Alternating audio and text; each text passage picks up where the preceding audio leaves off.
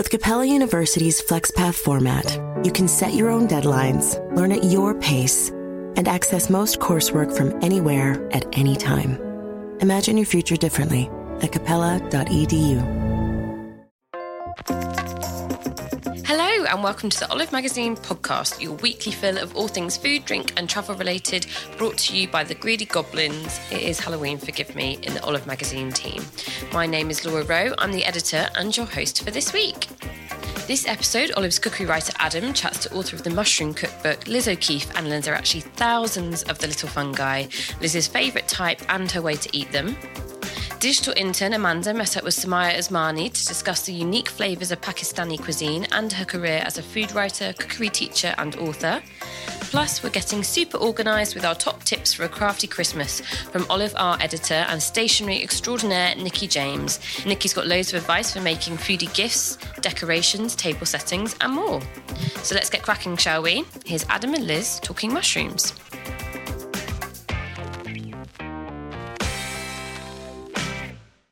Hey guys, I'm here with Liz O'Keefe, who's just published a book all about mushrooms. Can you tell us a bit more about the book and when it's out, where is it, and all those sort of good things? Yeah, well, it came out um, at the beginning of October. Mm-hmm. Um, you can get it on Amazon and on Waterstones and any good bookshop. Um, and basically, it's called the Mushroom Cookbook, but it's a bit more than that. It's basically around about 40 mushroom profiles, so different mushrooms from all over Europe and the world. Um, and it looks at cultivated mushrooms as well as the wild mushrooms. Mm-hmm.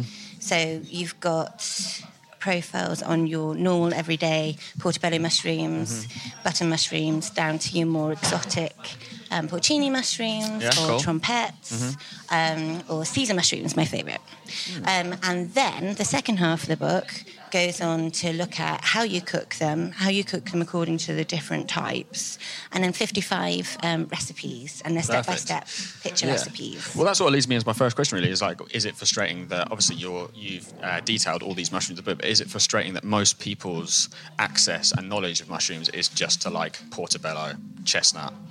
That's yeah, or like and button, I'd say. Yeah, I mean. Um, probably not frustrating, more kind of exciting that people haven't discovered it yet. Yeah, true. Um, they've got a whole world ahead of them um, if they haven't, you know, quite got there. Mm-hmm. Um, which I'm sure a lot of people know, you know, have their favourite mushrooms. Yeah, yeah. Um, but a lot of people just are still used to kind of just popping into a supermarket and picking Yeah. up um, just your normal white mushrooms. Yeah. But um, that's one of the reasons why we wrote the book. I wrote the book with um, Michael Hyams, who's actually the mushroom man. Mm-hmm. The mushroom man, Yeah, the mushroom, the man. mushroom man. Yeah. Yeah. he could do nothing else but deal with, with mushrooms, basically. So he is a wholesaler down at Covent Garden Market, and he um, distributes mushrooms. He sources mushrooms out to all of the London. Um, Hotels and restaurants Wow, and further okay. afield and delis. So he's been dealing with So mushrooms he's for the, 25 like, years. He's the go-to guy. Yeah, for yeah. mushrooms. That's cool. For whatever a mushroom you want. Authoritative, authoritative mushroom voice. for the. Yeah, so we, we, I mean, I've always like been fascinated with mushrooms, and I've known him for quite a long time. Um, I used to just go in and steal mushrooms from him, basically. Mm-hmm. Yeah. In, in a nice way. In a nice way. Um, ask if he would give me mushrooms. Mm-hmm. Um, and um, yeah, and we decided that it would be a good idea to try and get people into the other wonderful mushrooms you can find because Mm-hmm. it's, it's a big world out there. There's probably, I think the last like um, suggestion was that there's probably about 2,300 Wow. edible species. Wow. Um, so we really do That's just barely even like scrape yeah, the surface of we what really is just have a actually- few. yeah. Yeah. Um, so a little interesting fact that you wrote in the book is that mushrooms are the blue bacteria in blue cheese, the fizz in your drinks, and even the protein in pet food. Can you explain that? Because I was trying to work out how and where. Yeah, so it's a fungi that starts off um, with the, the blue bacteria. So they, they're the starting point to a lot of um, proteins, um, like it's a growing thing. It's, you know, it can be led towards bacteria. So, um, yeah, it's just, it's crazy how many things, like mushrooms literally hold us all together. Yeah, I mean, and actually, it was interesting reading that the mushroom that we know is really just the above ground fruit, which is connected Yeah. to a sort of biodiversity, biodiverse little um, world underneath almost, which Yeah. is actually also the mushroom. Yeah. So so the mushroom is below the ground. The mushroom is can, it's it's massive. Yeah. Um, and the yeah the fruiting bodies that come up above the soil, Mm-hmm. with the exception of um, of truffles, which stay underneath. Mm-hmm. Yeah, yeah, yeah. Um, yeah, they're just they're basically what happens when they grow. Mm-hmm. So um, when you know when any plant becomes stressed, stressed, they um, produce something. Yeah. So you've got two different types of mushrooms. It gets a bit sciencey. That's cool. Why not? Why not? Um, So you've got your saxoponic mushrooms and your mycorrhizal mushrooms. Um, so the um, mycorrhizal mushrooms kind of like grow with um, the tree, any kind of tree roots, Yeah. and kind of share nutrients, And what would be a good example of that? Like a like an oak tree. yeah, or, or like the the mushroom. I mean, like what would be a good? Oh uh, right, sorry. Um, Sorry. So any kind of wild mushroom, it's like a girolle or something like that. Um, yeah, girolles yeah. definitely. Um, so you um, trumpet Mm-hmm. mushrooms. Um, so you will see them around trees. Around so trees, they're yeah. your like the forest mushrooms. Because I know that's a good way of like, well, the little I know about foraging mushrooms is to look for the type of tree that you're wanting, then you'll find the type of Yeah, mushroom because like yeah. they gravitate towards one like Yeah, or gravitate to an oak tree or something, and then you're sort of yeah. So actually, you're not really looking down at the ground. You're sort of looking up and up, you know, to look at what the trees are. Then you find the tree, and then Yeah, and there's always like anomalies, like things in nature kind of happen, and Yeah. you get your parasitic mushrooms Yeah. Mm-hmm. that will like take over other mushrooms and. They'll they'll go off on their own way. Yeah, yeah. It's wherever the spores go as well. Um, but uh, yeah, and then with the saxoponic mushrooms, Mm-hmm. that's more like field mushrooms or hedgeways, Right. um, and they're usually um, on decaying matter Mm-hmm. or in grass, and they need something to grow through. from uh, through. Yeah. So Yeah, would yeah. that be similar to how we? Is that have more similar to what we grow mushrooms? So like through compost is what in the West is pretty Yeah. much what we would say like your button Yeah. mushrooms and your it's chestnuts. cultivate- That's how cultivated mushrooms um, are cultivated, grown. Yeah. So, um, so yeah, it's it's quite different. It's very hard to cultivate. And well, uh, all mushrooms are originally wild. Yes. But um, what we term wild mushrooms, it's hard to cultivate. Yeah, yeah, yeah. Um, You know things like you know porcinis. Yeah. You know you just just won't. You have just got to find Yeah, them. Yeah, you just have to go out and Which is why them, they're yeah. so expensive. Yes. Yeah, I think there's, there's a certain charm in that. I think as well. Yeah. You know, it's sort of there's, it, it puts a premium on them, but that, that means that it's a it's a product you have to go and get. You know, you have to go and find it. And well, they're, well, they're also more, um, they're tastier Mm. as well. You know, like you pay a pound a punnet for some um, button mushrooms that will can only really taste of that environment that they were grown Yeah. Mm-hmm. in, which is very clinical and rightly so. Um, but then, you know, that's why people pay more to um, get professional foragers Yeah. to go out there and know where the mushrooms are, pick the best mushrooms, Mm-hmm. um, get them the, you know, the fact that they find them and they're not like covered in maggots already. Yeah, yeah. Um, and yeah, so the, the difference in um, the difference in flavour and texture and smell between like a button mushroom and a porcini is just you know completely Mm-hmm. Miles, different miles. worlds. It's like they're not even the same type of food stuff. Yeah. So, what is your favourite mushroom, and what is your favourite way to cook it, or just in general, what is your favourite way to like fr- cook mushrooms?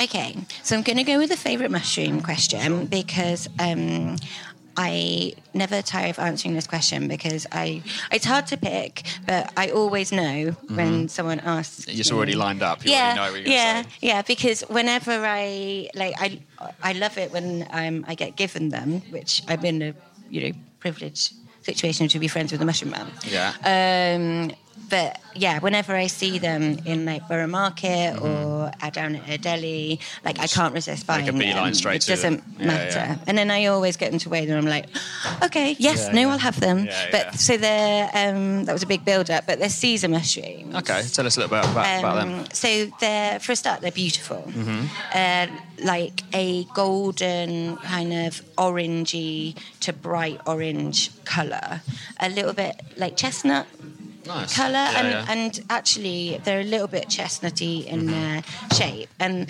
um, they kind of grow like a big light bulb.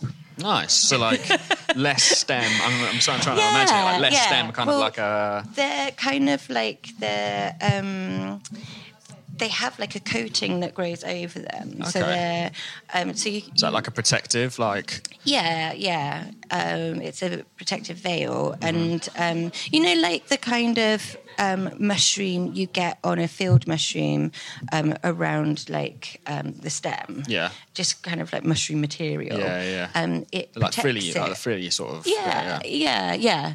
White stuff. White, it, yeah. It kind of encloses the mushroom. Mm-hmm. So as it grows, its gills and the actual top are completely covered Mm-hmm. and therefore like almost like kitchen ready. Yeah, yeah. So it's like the most clean. convenient Yeah, yeah. So you just you just got peel and discard Um, that outer layer, then yeah, you've got that beautiful clean if mushroom. you manage to get them before Right. they come out of that, and then they turn into more like the typical um, like gilled mushroom Yeah, okay. Mm-hmm. um, with a cap.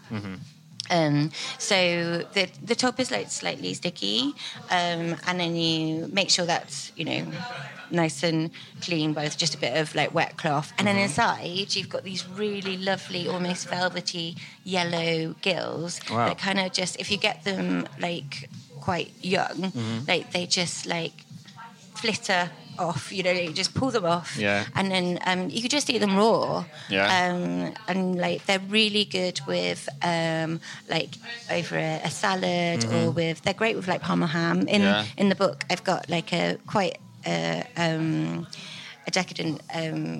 Like canapé kind of thing, Okay.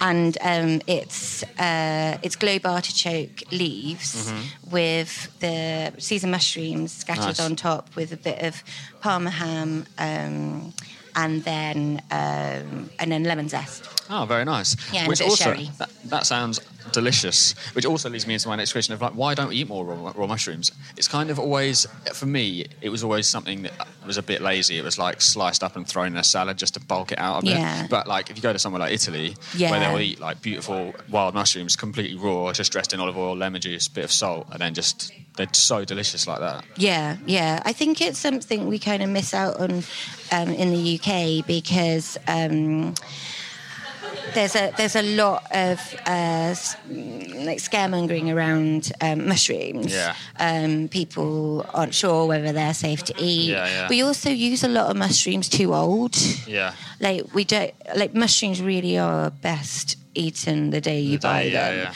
especially if you're going to eat them raw. Mm-hmm. I mean, like there are plenty of wild mushrooms that are lovely raw, Mm-hmm. but just even like button mushrooms, if you the day you buy them, if you Yeah. just slice them really really thinly, they can really taste of like coconut, and Mm. they can just be really refreshing Mm-hmm. and something different. Um, but also, it's important to say that with some wild mushrooms, um, they can be poisonous. Yeah, like if I you eat them raw. I didn't know that morels were. Yeah, you can't. I'm it, pretty it sure just gives I you a tummy upset. It, it won't kill you, but you know, if you're young or old, or you know, like. It, it's just not a good idea. But that's why this book is so good. I mean, I would say that, but you know, we have like the profiles mention, you know, can you eat them raw?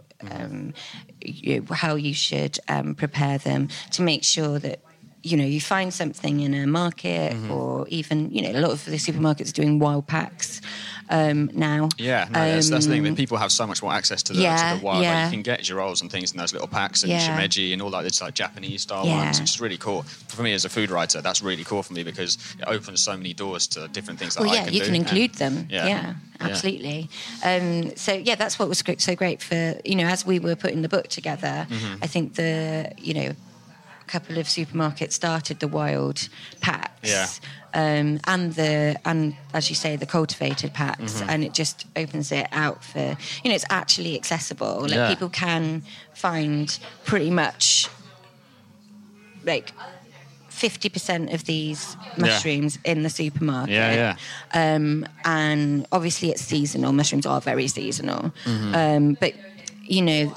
It's a bit of a myth that they're only available in um, autumn Yeah. because there's the, you know, like the morel, you know, very Grows, springtime grows mushroom. over a huge area, which Yeah. also has a lot of differing temperatures. So I suppose if like you can get them from varying different places. And, Well, yeah, yeah. I mean, some of, will always be very seasonal. Like the Caesar mushroom, for example. Yeah. that only has probably about a month. wow. Okay. and it's in like you know uh, just in like Italy and, and France Specific and Romania. Yeah, and, yeah, And um, and morels will only go from like probably about February um, to the start of summer. Yeah. Um, but you're right with like I think Girolles are um, pretty much all year round because Yeah, you can yeah. get them from so many different, Different places, as the weather moves, which is great.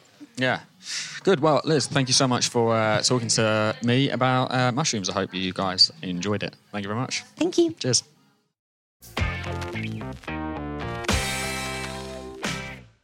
Next, we have Amanda and Sumayya. Hello, I'm here with Sumayya Usmani, and we're going to talk about all things to do with Pakistani cuisine. Sumayya is a food writer, author, and cookery teacher, and she's also well known for UK's go, go to Pakistani cuisine. So I thought we'd start with kind of your background, your heritage, where it all kind of came from. Sure. Uh, well, I grew up in Karachi in the southern part of Pakistan and I spent my whole life there. And I don't think I actually realized how definitive the flavors that I grew up with were until I moved to the UK about 12 years ago. And it sort of just struck me then. And I felt a real sort of homesickness for my food. And I couldn't find those flavors here. Yes, which is kind of what started uh, me to discover a little bit more about the cuisine. But definitely, I grew up with a real passion for cooking, and that's where it all comes from. And did you did you ever cook back at home, or did the cooking primarily start when you were here? Well, no, I always cooked. I think I pretty much cooked since I was a child, and I, I, I cooked and learned vicariously watching all my aunts and my mum and my grandmothers cook and I sort of just picked up things. In fact, when I moved here, it was funny because my mum said, "You don't even know how to cook because I never really taught you." And I said, "Well, I just actually learned watching you." Yeah. And, and those kind of memories sort of really inspired me to speak more Yeah, about it and talk yeah. more about it. Yeah. There must have been so many flavors and like spices that you used to smell that you didn't even know were. What would you say is quite a common Pakistani cuisine spice? Like, what would you say is quite common to their It's, dishes? it's hard to define one specific Yeah. spice that defines Pakistani cuisine, but I think that the in, the ultimate flavor of Pakistani food is a very haunting, layered, spiced flavor of food, and I think it comes from a heritage of many different convolutes of the South Asian continent, subcontinent, and all the flavors have combined to create Pakistani food as an individual flavor. And I think that layering of different flavors is what defines the flavor of Pakistan. So it's not just one spice, but if it was to be a variety of a few spices, I would say darker spices like star anise yeah, and yeah. black cardamom and black cumin, you know, the deeper, richer flavors that um, sort of infuse in the food, but then stay on the palate when you bite into them. That is the kind of flavor of Pakistani food. Definitely like an infusion with also like Indian type food because it's very like curry based and that kind of thing. Yeah, it's So- also dry. There's different. There's such regional Yeah, differences exactly. in the country, so it's hard to say that one specific kind of food defines Pakistani food. But I think the real thing that defines it is that ultimate style of cooking that is just created over centuries and m- migration and border influences, and you know, migration from 1947 to all the borders that are bordering Pakistan, Yeah, Afghanistan, exactly. Iran, China, obviously North all India. definitely has its They've all influenced the cuisine. yeah. But then also the local cuisine that obviously was very much a definitive cuisine before partition. So all of that mixed together creates a new flavor. And what would you say is like quite a local flavour that began with the cuisine, like or like local food that Well, I mean, really it's hard because regionally, as any other country that has a lot of regions and provincial regions, it, every region has different food um, that defines that region. So if you were to really look at, say, Balochistan, which is sort of northwest of Pakistan, uh, sort of western Pakistan, that is got more arid climate. So they do a lot of like desert cooking, so lots of spit roasting. One of the dishes there is called saji, which is cooked over a spit roast fire, and it's very simple. There's no chili, there's no spice in that region, so it's just salt and a bit of very local spices cooked on a really slow cooked um, spit fire. So that's one of the dishes. Yeah. Um, and then if you Sounds were to go, yeah, it's delicious. delicious. And if you go to Peshawar in the northwest sort of area of Pakistan, you definitely see more animal fat cooking with meat. So definitely more mutton, lamb cooking so with that's salt. more like juice kind of sauce base. So a very Afghani influence on that cooking. So there's definitely that. If you go to Lahore, which is obviously you know everyone knows about Lahori food, but that's very Mughlai cooking based. But then again, they have very specific kind of regional dishes. Like for example, they have charga, which is a chicken that is steamed and then um, flash fried, which is very local to Lahore. So there's like loads of different local so much cuisines. that, yeah, that you There's don't even. so much to know, and you know, little parts in the Punjab region of Pakistan have Yeah. their own food. So it's it's a minefield. Yeah, and uh, with your career, um, you've obviously launched cookbooks, um, and with, within those cookbooks, you've got obviously your initial memoir, "Summers Under the Tamarind Tree." If- What's like the specific style would you say? Obviously, I've read it, I've seen it, Yeah. but like to our listeners and everything, like what's your kind of? I would say that's the food I grew up at home. Yeah, with. okay. Um, so that really defines the food that I grew up with, that my mum cooked, that my grands cooked. And I think that's an interesting one because it speaks of somebody who was a first generation Pakistani. Yeah. Uh, so I was born in, in the 70s. So much after partition. Uh, but my parents were both born in in India, in British India. So they were migrants to Pakistan. So they moved from different parts. So my mum came from Amritsar and my dad came from the northwest in near So they brought in- in kind Akbar. of- Yeah, so they brought their flavors. wow. And then they kind of settled in Karachi, which is in Sindh province, which, you know, they were complete outsiders there. So they kind of integrated their cuisine and my grandmothers and my everybody in my family Yeah, started to cook lovely. the local regional Aw. influences. So I kind of picked that up. Yeah. So it defines an an immigrant cuisine, really. Um, and, and I think then I've picked up loads of ideas from friends that were local people. So, you know, it's just, it's, it's basically my dining table in a book. and it's like you said, it's like your memoir, so it's very um, like your parents have brought it from all over, so it's not specific to something; it's specific to No. you and your family. Yeah. which is so nice. Yeah, and there's a bit of things that I picked up while living there and having friends that are people born in that region. Um, so yeah, it's a complete mix of everything that I grew up with. And you obviously do like cookery classes as well as being an author and everything else. And in those cookery classes, do you have like set menus that you use, or like specific dishes that are go- more easier go to at home for Yeah. the kind of more everyday cook? Definitely. I mean, my cookery classes kind of range between um, sort of things that I would cook at home to different parts of the country that people don't know about. So, sort of maybe more northern cuisine from the country, where which is definitely more influenced by Central Asian food. So, they're dumplings and soups with noodles and stuff. So, I do all sorts of things that expose people to the, the distinctive cuisine of the country, and also unknown and unreal, you know, unknown recipes that people don't know. So, I like people to kind of try everything from the yeah, country. Yeah, definitely. And do you, would you say a lot of the cuisine is quite easy to make at home, or obviously 'cause think there's so, so. many? Yeah, I think parts of it, the slightly richer food, the slow cooked food, has got loads of spices, and people get quite daunted by that. And I think what I always tell people, in the cook, and I think cookery classes are great that way because you can actually be a voice to the book and say, look, don't get daunted by all these recipes Yeah. and all the ingredients. Just go by the method and use what you have, Yeah. and try to play with a few spices that you have, rather Yeah. than get completely bogged down by a and huge list. Exactly, and I think people sometimes get nervous, although you're following a recipe Yeah. Word for word, which is great. But people are like, I got to have this spice. Yeah. But as long as you've kind of got the body of it in there, I know, but I'm guilty of that. if, Yeah, I, if I I'm making, say, northern Thai Thai food, I'll be like, I want this and I want Yeah. that. But it's actually Searching the I have some lemongrass. Let's start with that. exactly. And you've got um, your new cookbook that came out this this year, um, Mountain Berries and Desert Spice. Do you want to talk to me a bit more Yeah. about that? Is that more pudding based? Yes, it was definitely pudding based, and I think that you know Asian cuisine has a lot of spicy food, but I think the desserts never get enough of a voice. They're always that afterthought of you know the end of a South Asian meal where you say, "Oh well, you know I'm too full to have South Asian Yeah, yeah, yeah. But I think there's a lot of celebration of um, togetherness and festivity and exchanging gifts as sweets um, that I really wanted to talk about. And there's a whole culture that people don't know Yeah, about. I mean, I myself, I Yeah. don't know loads. It's all quite based on the, the ingredients you've just spoken about, the more savoury bits. So. Yeah. So I wanted to expose that. I thought it was it was a lovely story, and I think in a day where everyone's very scared of sugar, it's Yes. also time to celebrate sugar sometimes, and also the fact that a lot of our desserts have lots of fresh fruits and some spice and a little bit of excitement, a little indulgence always is great. So. And yeah, exactly. like, like you said, like even little bits of fruit, fruit, as long as you spice it up a little Yeah. bit, it can make give so much more. Exactly, and I thought I just wanted to expose things like people didn't know about, like pancakes from our country, and you know, there's so many pancakes in the book, and be amazed that in different parts of the country there's loads of pancakes. There's, uh, you know, there are dumplings. There's puddings made out of vermicelli. Um, there's a kind of trifle with jelly. You know, there were all these different recipes. I just grew up never really wanting No. as much, but when I moved here, I actually started craving them. and I was like, that's what, What I actually need, inspired me to write the book. And it's it's it's a bit of you know, it says um, uh, mountain berries and desert spice, sweet inspirations from the Hunza Valley to the Arabian Sea, and it really is like goes all the way from the north down down to the Arabian Sea, sort of exploring the regions of the country and all the different desserts that I grew up learning. And some of them are slightly modernized and made easy for the Western cook. Uh, but I hope that essentially they have that level of authenticity that I grew up Yeah. with. Yeah. Oh no, definitely. I look forward to reading it myself. And so, what's like next for you? Have you? Do you think any sort of restaurants or supper clubs or? Well, I'm doing loads of events. I'm doing loads of supper clubs and pop ups around London, Bath, um, and around the country in, in Scotland as well, where I am based now.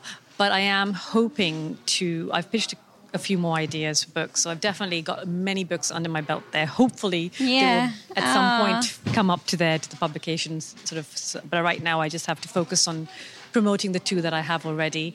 Uh, but yes, many more stories to tell, many more flavors to explore, and I think lots of regions to highlight to the world. Definitely, it's exciting, and I think it's a cuisine that's definitely still evolving within London and the UK. I think so.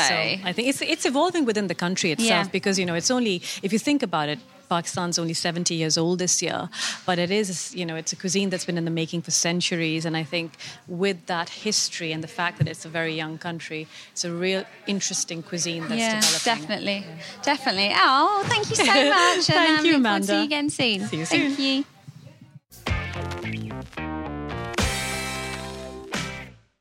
And last but not least, here's Nicki and I getting creative. Okay, hello, this is Laura, the editor of Olive, and I'm here with Nicki, our, our editor. Hi. Now, you might remember Nicki from last year because she's the creative, well, we're all creative, I hope, but the particularly crafty one in the team. And uh, we were having a conversation before planning our December issue, which is kind of our get ready for Christmas issue. I know it seems terrifying thinking about that now, but you need to get ahead. We're getting organised this year. Um, and we kind of thought it'd be really nice to kind of do some DIY decorations and potentially some gifts and things, and we would utilise Nicki's wonderful skills. Um, Nicki also has a stationery business called Betty Lou Design, so you guys should all check that out. And we're kind of tapping into all the tips and tricks she uses in that business and on the magazine, of course. So, Nicki, Hi. I've given away all my trade secrets. yeah, exactly. um, let's go through some of the things that we've got in the feature because um, if you guys haven't seen it, you really should. There's some beautiful, inspirational things to have a look at. But let's talk about some of the things that people can do at home. Definitely. Should we start with one of my favourites? Should we start with the um, mug? Yes. So this is a really cool and really cheap way to give Really a, a personalised, beautiful gift to one of your friends that's a foodie, or otherwise everyone everyone drinks tea, don't they? This is very true. Tea or Um, coffee? Um, yes, indeed. So basically, you just buy a plain white mug, which Yeah. you can get from anywhere, and Yeah. like you can get one that's a bit fancier or cheaper, like as much as you like. Um, and then you use nail varnish to um, dip it. Okay. Um, so basically, I we went for like tealy greens because they're really trendy right now. Yeah. Um, so you, it's really you have to be so quick. It's unreal. I, I had a few failed attempts. Um, so you get your tepid water. You put your nail varnish in, and you only need like a few drops. So it's really like good because you can buy a couple of nail varnishes, and it will do your whole Yeah, set. I love the idea of this. And you say buy them, but I've got, I don't know about any other ladies or gentlemen out there, but I have a huge box of nail varnishes do that I haven't used and like don't use anymore. Yeah. Um, and I don't know what to do with them, don't want to throw them away. I've got sentimental attachment Yeah. to them. Um, so, yeah, you want to basically you want a container that you can throw away Yeah. because the nail varnish might damage the container. Exactly. So, maybe like a cheap washing up bowl or something yeah, like that. that's or like perfect. Or like we, I use like an old like celebrations box. Oh, So, perfect. yeah. Um, and then you just dip the nail varnish in the water. Yeah. And then dunk yeah, the mug. and then you dunk the mug, like so you swill it and dunk, but you have Okay. to be like so quick, Okay. because basically the nail varnish sets really quickly. Right, okay. So like, and it goes really like yuck. Okay. so it's really important to do it. Nicki's done all the hard work for you so that you Yeah. don't have to go through this reading. Exactly, Um, but a really good like tip is that you can use like a nail varnish remover and like literally clean it all off if it goes wrong. So it's not like you're going to end up buying. 20,000 mugs No. to perfect the art. Good. So, yeah, it's really good. And then you just use like a little sealant spray, Okay. um, which you can get. We've got it in the feature from where you can get it from. And yeah, there you go. Yeah, so it looks really pretty. It's kind of white mug and then this really unique swirly design Yeah. from the nail varnish. So definitely have a look in the feature, to check that one out. Um, Definitely give it a go. anything else you think we should be doing Um, this year from your feature, Nicki? So I definitely think that you should all make your own wrapping paper because Okay. also it's a real lovely statement under the tree. Yeah. So I know, like obviously, like the tradition, if you've got kids, especially, like you put it out in the evening and Santa's been. Yeah. But for us grown ups, I love putting my presents under the tree right from the like time Yeah. the tree's up because Yeah, it looks pretty. Um, so for this one, I just bought sort of. Um, plain black and white paper, but you can obviously use any colour you like. And I went to town. um, it's quite messy, so make sure you sort of protect your house. But you just literally like flick paint. Okay. Um, it's a really pretty effect, actually, isn't it? So, Yeah. um, yeah, Nicki's gone for this amazing monochrome design, so white and black, and with obviously contrasting paint. there's a trend here, isn't there? There's a The and trend, yeah, trend. um, and it looks amazing. It's really dramatic. It, it's so simple, obviously, Yeah. and really unique to you because nobody Yeah. else is going to have that design. Yeah, exactly. And depending on how crafty you are, so you can put um, wax seals on them. So you Yeah. can get like personalised wax seal stamps, which you can Great. buy on like Etsy and things. Okay. That's not in the feature, so that's a little Oh, a little extra tip. A little extra tip Okay, for good. you. Um, and make your own wax seal stamps. Um, but then also that leads on very nicely to our um, gift tags. Um, so we've been really kind to you, and I've designed, pre-designed you some gift tags that you can download from olivemagazine.com. We're very good like Um, this, and they are so cool. Can you just go through some of the designs as well? Because you did one for me, didn't you? as well, I did. especially. An Avo Merry Xmas. I love uh. Laura's got her avocado obsession. um, seasoned greetings, because I am a bit of a joker at Olive. So, I mean, Yeah. I wasn't going to just do some standard ones. There are standard ones. There's like Merry Christmas and things, but yeah, Prosecco ho. nice, nice and playful, and they're really, really chic and really, again, quirky and unique. And I think they'll really jazz up any wrapper. Even if you don't do the homemade wrapping paper and just had these, that would make Brown paper, they'd look really cool too. Yeah, definitely. Yeah. Uh, so you can download those at olivemagazine.com, right? And you have Yep. the top design. Yep. So you have the top design, um, which has obviously got the quirky names on it, um, and then also the bottom one. So you print them both, and then you hole punch through, like cut them out, hole punch through, and then just twine them with some like lovely ribbon, um, and then stick them on your present. So, Amazing. yeah. Okay. Anything else? Um, so we're a bit obsessed with gold at the moment and metallics at We Olive. are. Like we're all talking about it. Very like, on trend. Crazy, and Yeah. it's going to be like the color of the year next year. Like that trend is Okay. apparently supposed to be like the color of next year. Who knew we're so ahead of the curve? Yeah, exactly. Just feels very luxurious, doesn't it, this time of year to do metallic? So, yeah, Yeah. we're all about that. Yep. So we've done um, make your own baubles. Okay. Um, so like little gifty things that you can hang from your tree. I love the Um, idea of these. Yeah, so you like fill them with like chocolates and hang them from your tree. So we spray painted some. We dipped some in gold leaf. Really lush. And yeah, it's just a really like lovely like finish, um, and so much nicer than like what everybody else has on their tree. Yeah, exactly. A bit, So- bit more classy. Yeah, exactly. Like. Definitely. Um, I guess another one to talk about is my um, advent calendar. Mm-hmm. Um, so basically, it's like a make your own advent calendar. So it becomes like a real statement decoration in your home. Yeah. It's not just like your standard normal one with like the little windows. Yeah, like, no one else will have this. Yeah, exactly. Apart from very clever olive, olive readers. Um, so I basically I bought a pole, but you Yeah. can go foraging for a suitable stick. Yeah. Um, if you want something a bit more rustic.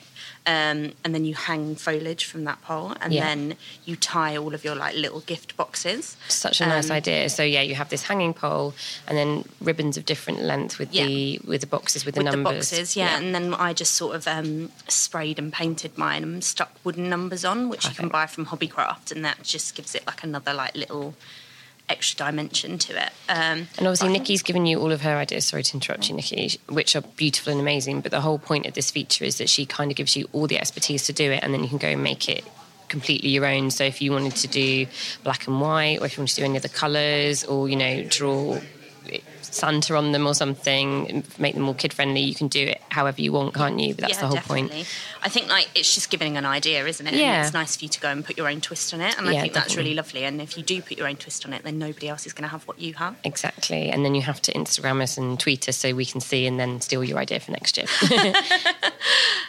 We've also got um, quite a lot of decorations for the table as well, haven't we? So we've got lots of things you can hang up, gifts you can make, but um, we really care about. You've gone to all that trouble in the Christmas issue and December issue of making these amazing meals for Christmas, using our recipes, obviously.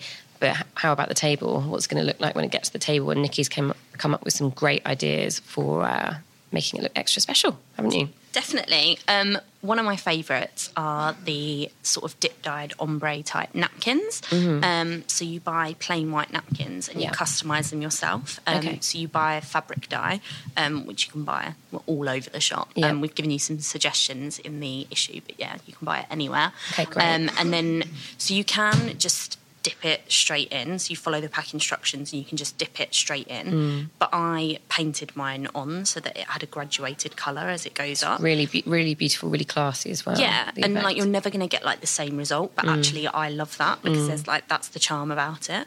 Um, and the good thing is, is as long as you follow the instructions, like set it on the pack, then you can wash them and Yeah. reuse them again. Fantastic. Um, so it's like a really lovely. I just think they'd look great on a, on your table. So. Yeah, and again, you can use whatever color you want.